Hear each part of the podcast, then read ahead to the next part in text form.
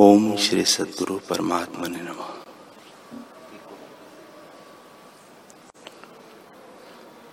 श्री योग वशिष्ठ महारामायण, निर्वाण प्रकरण, सर्ग चौवन। श्री भगवान बोले, हे अर्जुन, तुम देश, काल और वस्तु के परिच्छेद से रहित अविनाशी और अजर आत्मा हो। परिणाम या विकार से रहित को अजर कहते हैं। हे अर्जुन, तुम शोक मत करो। यह जगत तुमको अज्ञान से भाषित होता है। अज्ञान अपने प्रमाद को कहते हैं और प्रमाद अनात्मा में आत्म अभिमान करने का नाम है। हे अर्जुन, यह जो संसार रूपी तुम्हारी देह है, इसमें अभिमान मत करो। यह मिथ्या है। इसमें दुख होता है। तुम असंग और अविनाशी हो। तुम्हारा नाश कदापि नहीं होता। हे अर्जुन, जो विनाश रूप है, उसका अस्तित्व कभी न होगा, और जो सत्य है, उसका अभाव न होगा। तत्ववेताओं ने इन दोनों का निर्णय किया है। हे अर्जुन, जिससे यह सब प्रकाशित होता है उसको तुम अविनाशी जानो। उसका कोई विनाश नहीं कर सकता।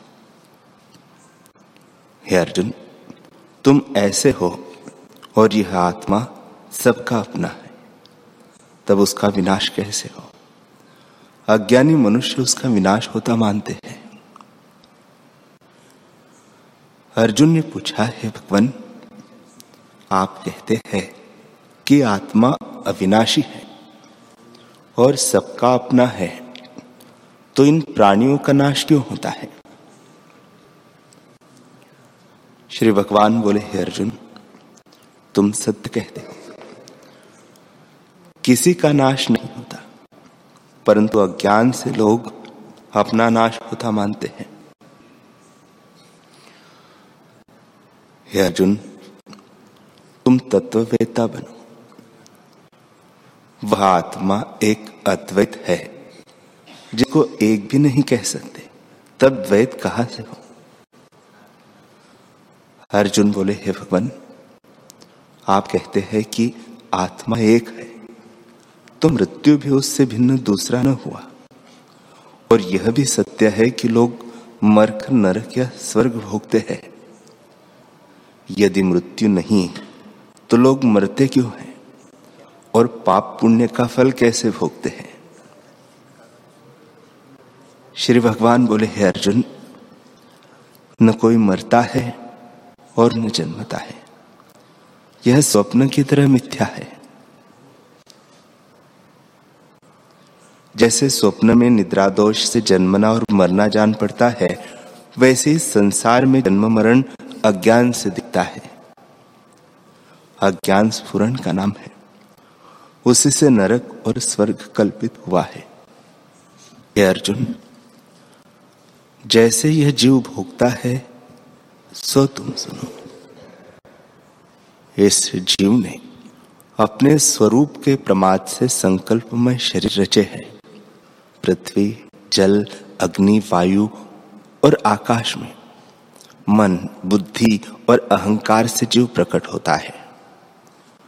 उस अंतकरण से मिलकर जैसी वासना करता है, वैसा ही आगे भोगता है। वह वासना तीन प्रकार की है।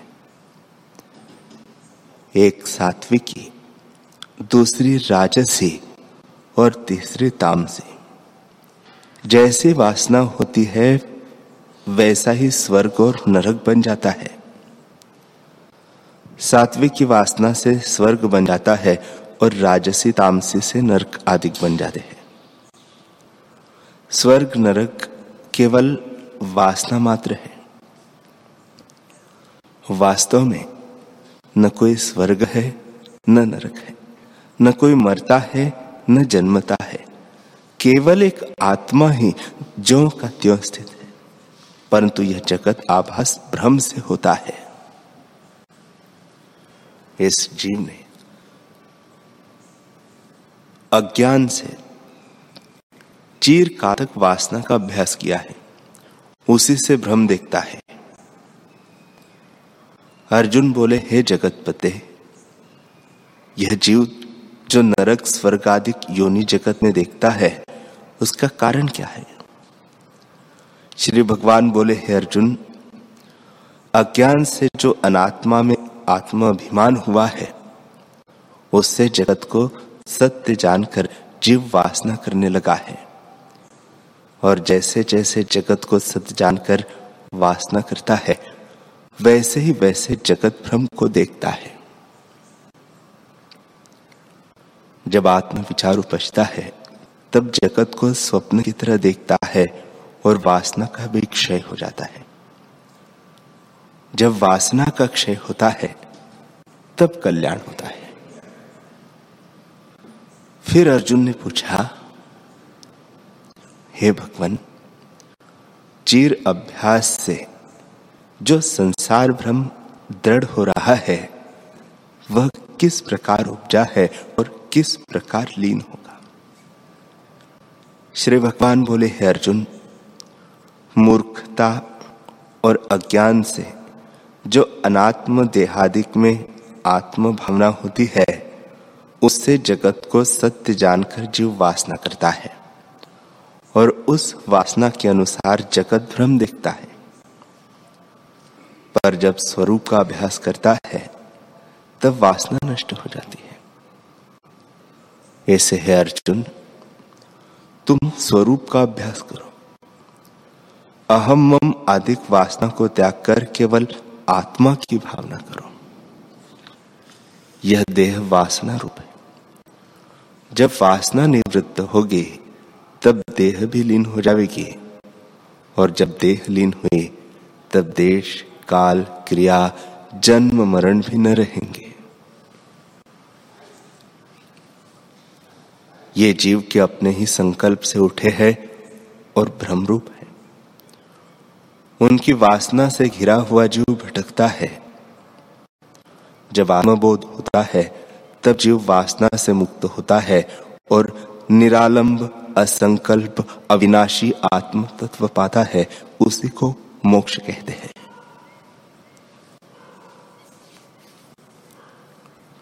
हे अर्जुन, जब जीव को तत्वबोध होता है, तब वासना रूपी जाल से वह मुक्त हो जाता है। और जो वासना से मुक्त हुआ, सो मुक्त हुआ।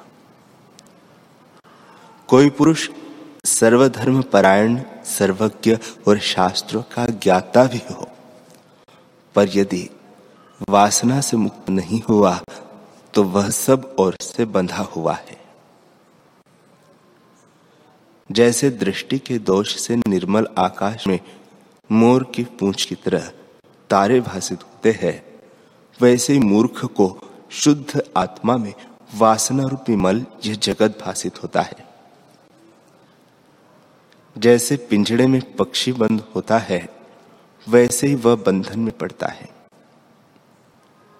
जिसके हृदय में वासना है, वह बंधन में है। और जिसके हृदय में वासना नहीं है, उसको मुक्त जानो हे अर्जुन, जिसके हृदय में जगत की वासना है, वह यदि बड़ी प्रभुता से संयुक्त देख पड़े तो भी दरिद्र और दुख का भागी है। जिसकी वासना नष्ट हुई है, वह यदि प्रभुता से रहित देख पड़े तो भी बड़ा प्रभुता संपन्न ऐश्वर्य वाली ऐश्वर्यशाली है। भगवान बोले है, अर्जुन। इस प्रकार तुम निर्वासनिक जीवन मुक्त होकर विचरो। तब तुम्हारा अंतकरण शीतल हो जाएगा। तुम जरा मरण से मुक्त और निसंग आकाश समान होंगे और इष्ट अनिष्ट को त्याग वीत राग होकर सिद्ध होंगे। हे अर्जुन, प्रवाह से जो कार्य आकर प्राप्त हो, उसको करो। युद्ध में कायरपन न करो। आत्मा अविनाशी और देह नाशवान है।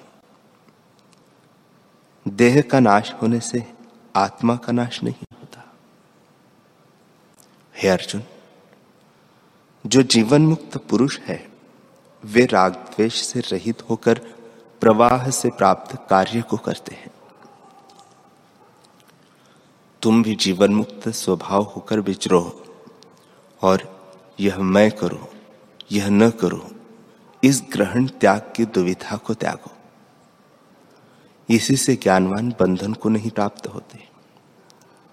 जो मूर्ख है, वे इस बंधन में बंधते हैं और जीवन मुक्त पुरुष सुषुप्तवत स्थित होकर प्रवाह प्राप्त और प्रबुद्ध की तरह वासना से रहित होकर कार्य करते हैं।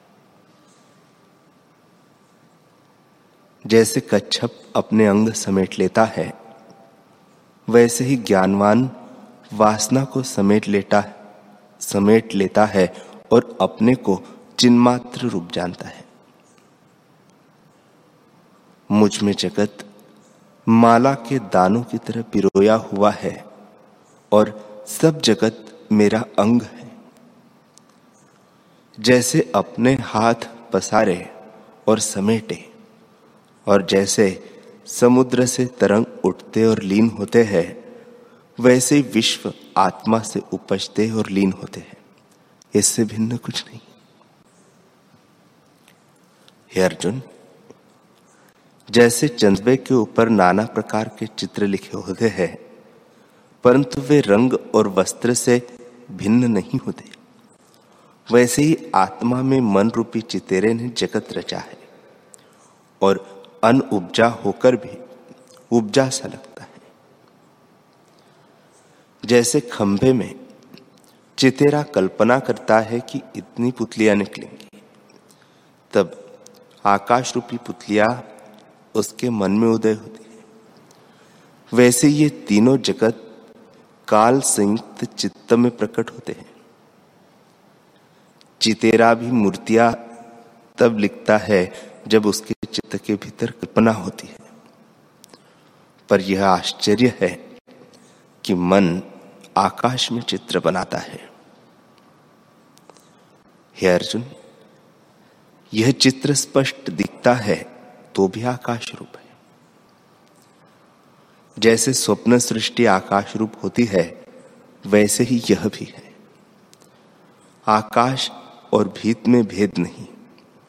परंतु आश्चर्य है कि भेद भाषित होता है। जैसे मनोराज्य स्वप्नपुर में मन के स्फुरण से जगत भाषित होता है और मन के सुप्त होने से लय हो जाता है, सो वह मनोमात्र है। वैसे यह मनोमात्र है और आकाश से भी अधिक शून्य है।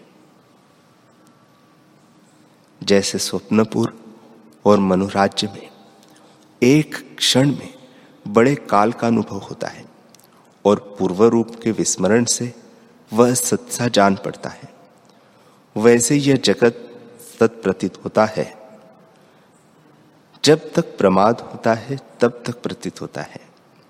पर जब इस क्रम से जीव आत्मरूप को देखता है, तब जगत भ्रम निवृत्त हो जाता है। यद्यपि प्रकट देख पड़ता है, परंतु लीन हो जाता है। और शरत काल के आकाश की तरह आत्मा निर्मल भाषित होता है। जैसे चितेरे के मन में जो चित्र जगते हैं, वे आकाश रूप है। वैसे यह जगत आकाश रूप है। हे अर्जुन भाव अभाव वृत्ति को त्याग कर स्वरूप में स्थित हो। तब आकाश सदृश निर्मल हो जाओगे। जैसे मेघ की प्रवृत्ति और निवृत्ति में आकाश निर्मल ही रहता है, वैसे ही तुम भी पदार्थ के भाव अभाव में निर्मल हो। जो कुछ पदार्थ दिखते हैं, वे सब आकाश रूप जैसे चितेरे के मन में पुतलिया भाषित होती है, वैसे यह जगत आकाश रूप है। जैसे एक क्षण में मन के स्फुरन से नाना प्रकार के पदार्थ भाषित होते हैं, सो और सुप्त होने से लीन हो जाते हैं। वैसे ही प्रमाद से यह जगत भाषित होता है और आत्मा के जानने से लीन हो जाता है। आत्मा में जगत निर्वाण रूप है। पर आत्मा में एक निमेश के स्फुरन द्वारा प्रमाद से वज्रसार की तरह दृढ़ स्पष्ट भाषित होता है और चित्त के चेतने से सत्य जान पड़ता है। यह सब जगत आकाश रूप है। द्वैत कुछ हुआ ही नहीं, पर बड़ा आश्चर्य है कि आकाश पर लिखे हुए चित्र। नाना रूप रमणीय होकर भाषित होते हैं और मन को मोहते हैं। हे अर्जुन, यही आश्चर्य है कि कुछ नहीं है, पर नाना प्रकार के रंग भाषित होते हैं। आकाश रूपी नील सरोवर में चंद्रमा और तारे आदि फूल खिले हैं और उनमें मेघ रूपी पत्ते लगे हैं। हे अर्जुन, और आश्चर्य देखो कि चित्र भी तब होता है जब उसका आधार भीत अथवा वस्त्र होता है। पर यह चित्र प्रथम उत्पन्न होते हैं और आधार अर्थात दीवार पीछे बनती है। प्रथम ये मूर्तियाँ और चित्र बने हैं और पीछे भीत हुई है। यही आश्चर्य। है अर्जुन, यह माया की प्रधानता है कि वास्तव आकाश रूप चितेरे ने आकाश में आकाश रूप पुतलिया रची है।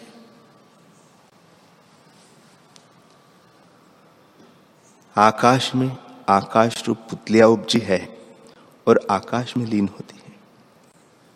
आकाश ही को भोजन करती है, आकाश ही को आकाश देखता है, आकाश ही यह सृष्टि है और आकाश ही रूप, आकाश रूप आत्मा में आकाश रूप से स्थित है।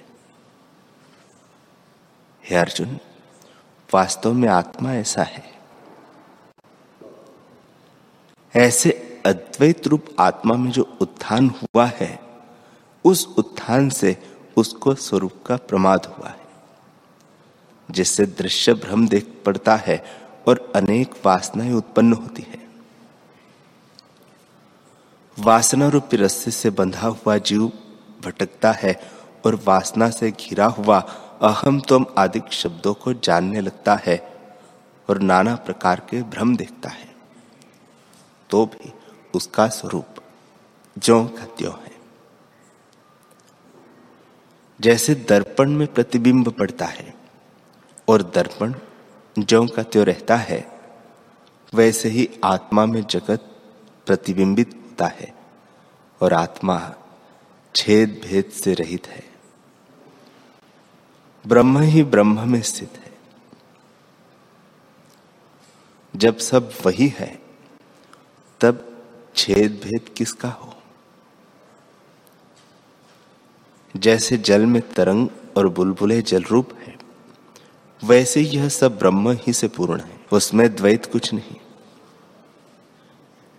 जैसे आकाश में आकाश स्थित है, वैसे ही आत्मा में आत्मा स्थित है। उसमें फास वास कल्पना कोई नहीं, परंतु स्वरूप के प्रमाद से वास वासक भेद होता है। जब स्वरूप का ज्ञान होता है, तब वासना नष्ट हो जाती है। हे अर्जुन जो वासना से मुक्त है, वही मुक्त है। और वासना से बंधा हुआ बंधन में पड़ा है। यदि सब शास्त्रों का वेदता भी हो, और सर्वधर्मों से पूर्ण हो तो भी यदि वासना से मुक्त नहीं हुआ तो बंधन में बंधा ही है। जैसे पिंजड़े में पक्षी बंद होता है, वैसे ही वह वासना से बंधा हुआ है। हे अर्जुन, जिसके हृदय में वासना का बीज है, वह बीज यद्यपि बाह्य नज़र नहीं आता तो भी बहुत फल फैल जाएगा। जैसे वट का बीज फैल जाता है, वैसे वह वासना फैल जाएगी।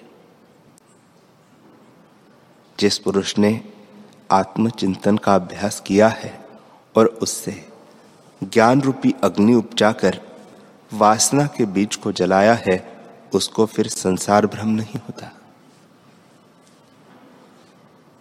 वह न वस्तु बुद्धि से पदार्थों को ग्रहण करता है, न सुख दुख आदि में डूबता है, सदा निर्लेप रहता है। जैसे तोम्बी जल के ऊपर ही रहती है, वैसे वह सुख दुख के ऊपर रहता है। हे अर्जुन, तुम शांत आत्मा हो। तुम्हारा भ्रम अब दूर हुआ और तुम आत्मपद को प्राप्त हुए हो। तुम्हारे मन और मोह का निर्वाण हो गया है और तुम सम्यक ज्ञानी हुए हो। व्यवहार करना और चुप रहना दोनों तुमको तुल्य है, क्योंकि तुम शांत रूप और निशंग पद को प्राप्त हुए हो, यह मैं जानता हूँ।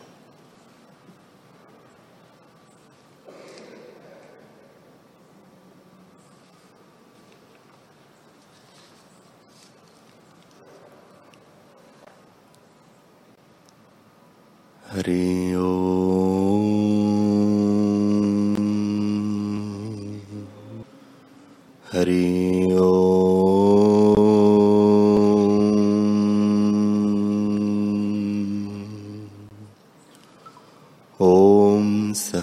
सहनावतु सहनौ भुनक्तु, सह वीर्यं करवावहे। तेजस्विनावधितमस्तु, मा विद्विषावहे। ॐ शान्तिः शांति शांति श्री सद्गुरुदेव भगवान की जय।